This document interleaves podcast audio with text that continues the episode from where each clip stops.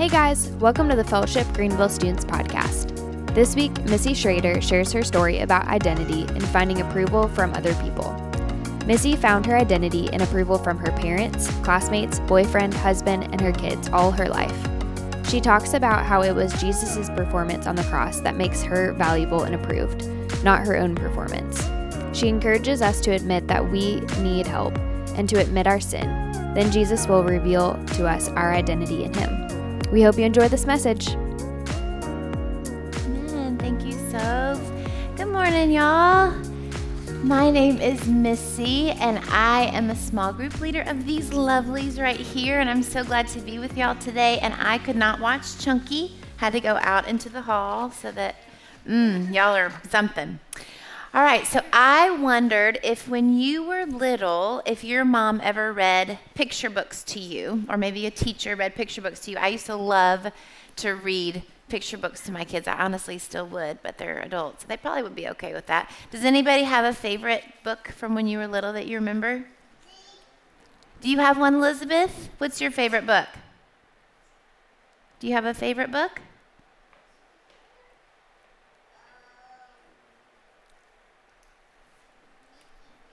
Mickey Mouse, that's a good one. Anybody else have a favorite one that you remember?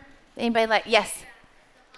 The Hobbit. Oh, that's not a kid's a picture book, but that's a really good book. How about anybody like Very Hungry Caterpillar? Do you remember that one? Yes. That one? Was that it? I'm sorry that I took it.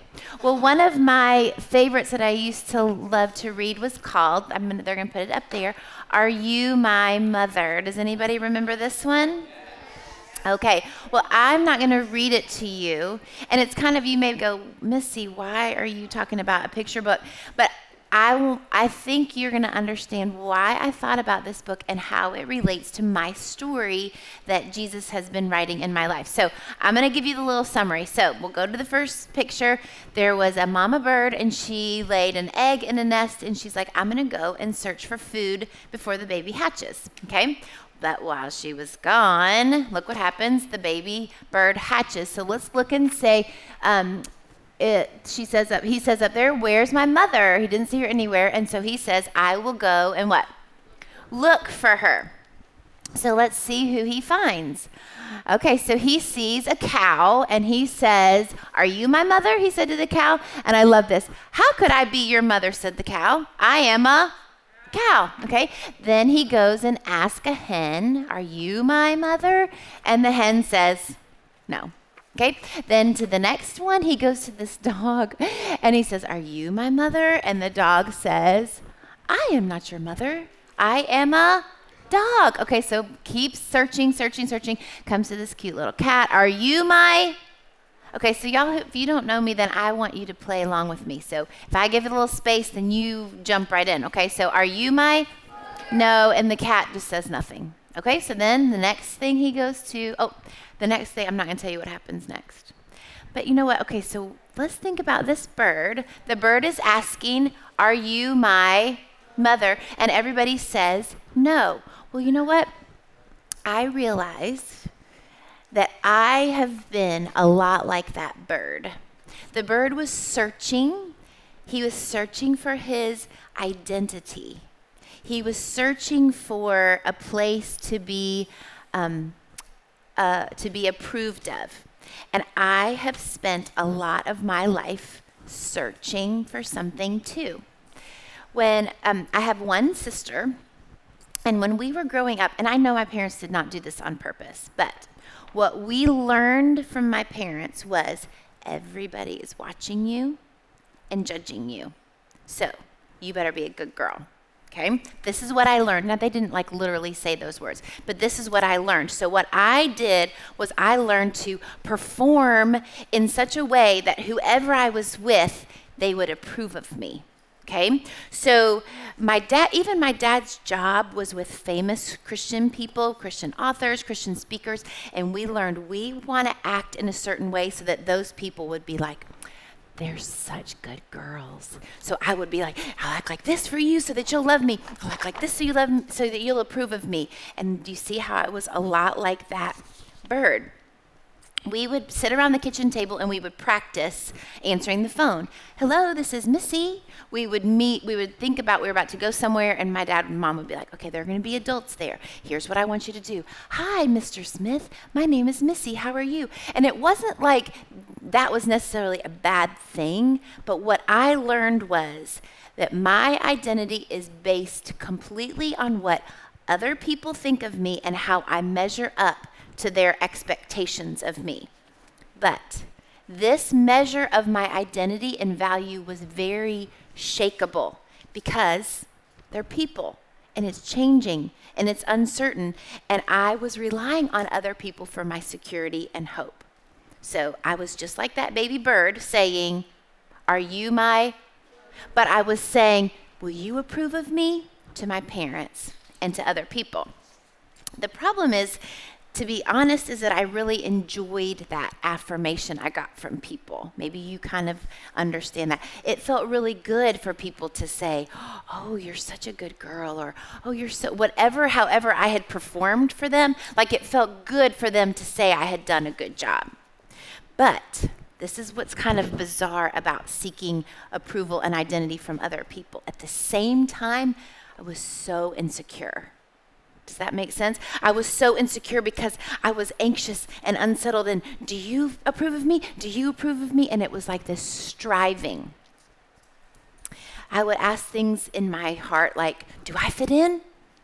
Am I enough? Do you like me? Am I known? Did I do a good job?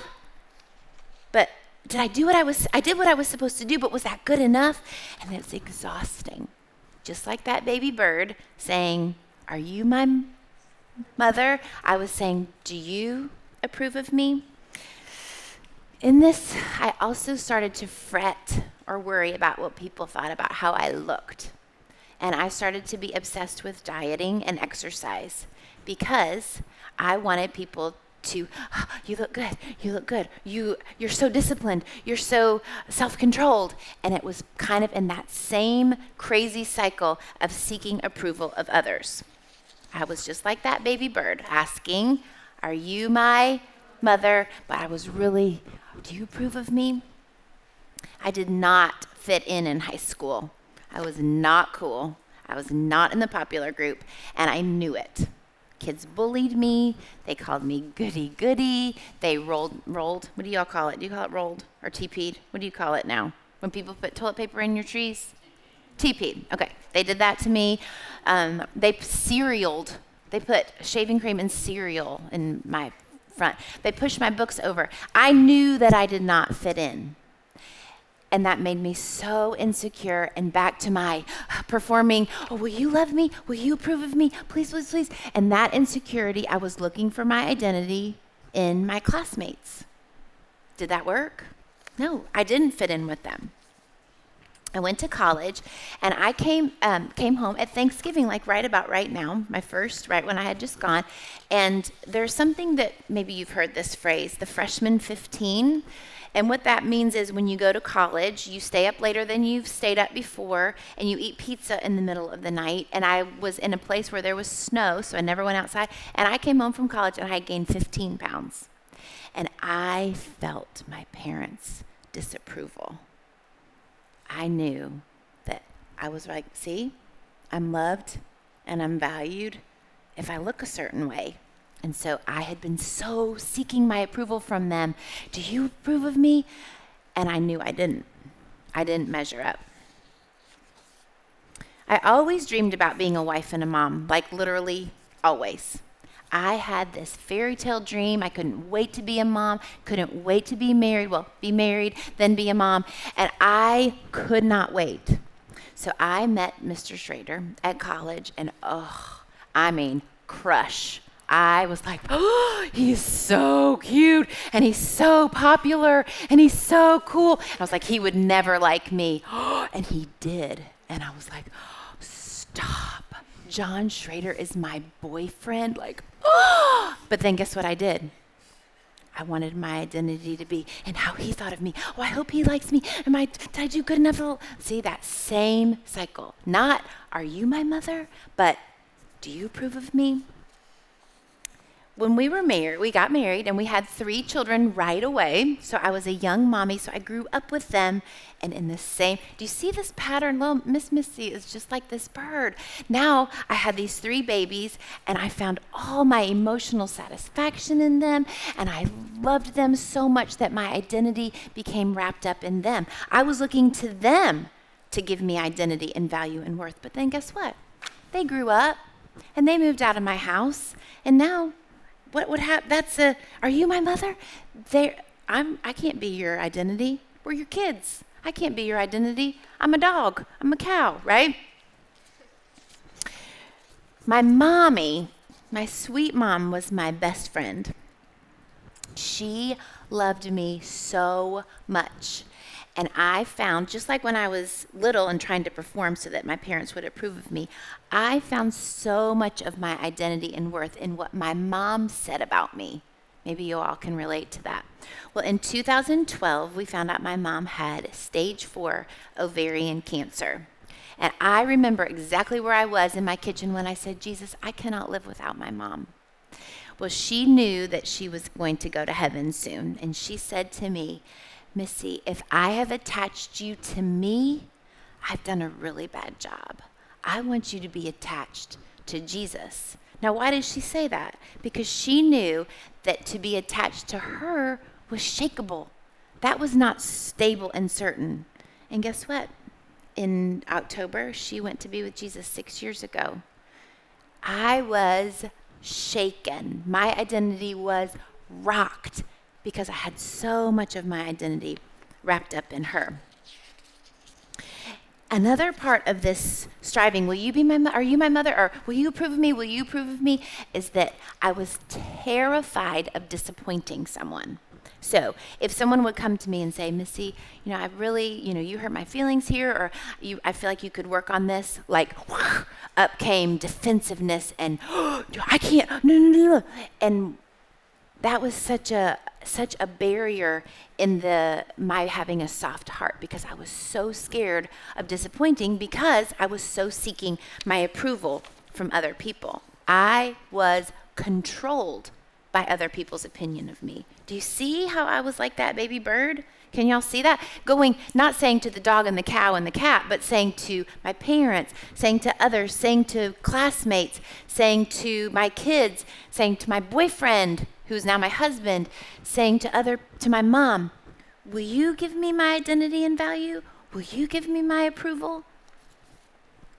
But every time, of course, you get a no because no person can handle that weight of being your identity. Let's look at this verse 2 Corinthians 3:17. It says where the spirit of the Lord is, there is what? There is freedom. And we who with unveiled faces all reflect the Lord's glory are being transformed into the likeness with ever in, into his likeness with ever increasing glory. In last year there was a class at Fellowship Greenville called Regeneration that started and it's a 12 step um, Bible study. And basically, the point of it is to find freedom in Jesus and to know that your identity is in Him. The step one is admit. Everybody say admit. What I had to do was to first of all realize and then admit I need help. Do you remember when JJ did the talk about the corn maze and how we had to say, I need help? This is the step one in order for, it, for us to find freedom from searching, searching, searching for our identity and other things, is to admit I have been searching for my identity in other people.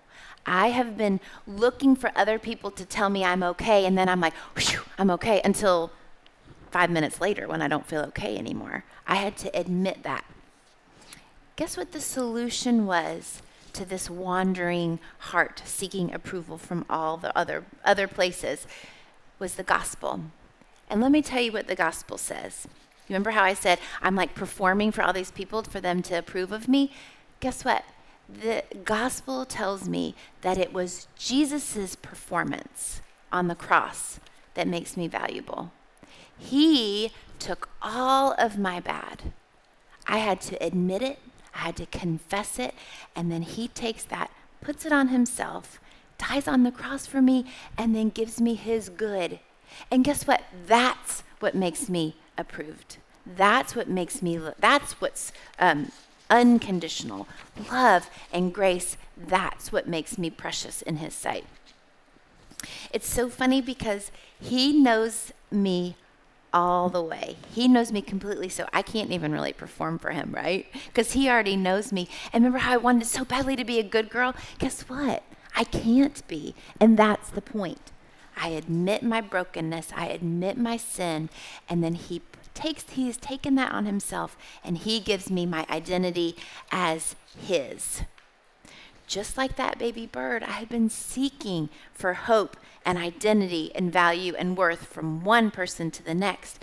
But that is too much pressure on anyone that I ask to do that for me, and it doesn't work.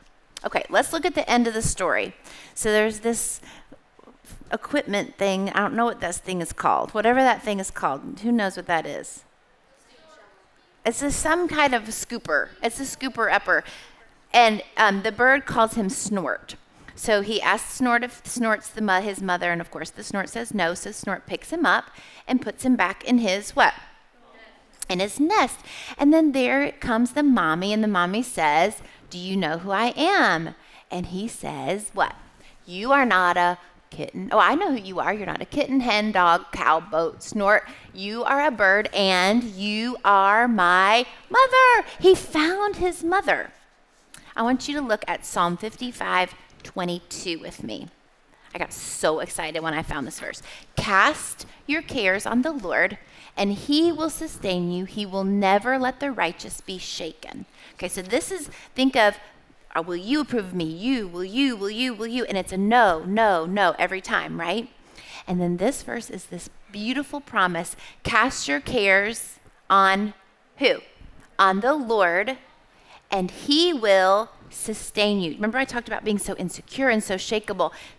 Uh, sustain is cared for, supported. He will sustain you. And look at this part. He will never, say, everybody say never.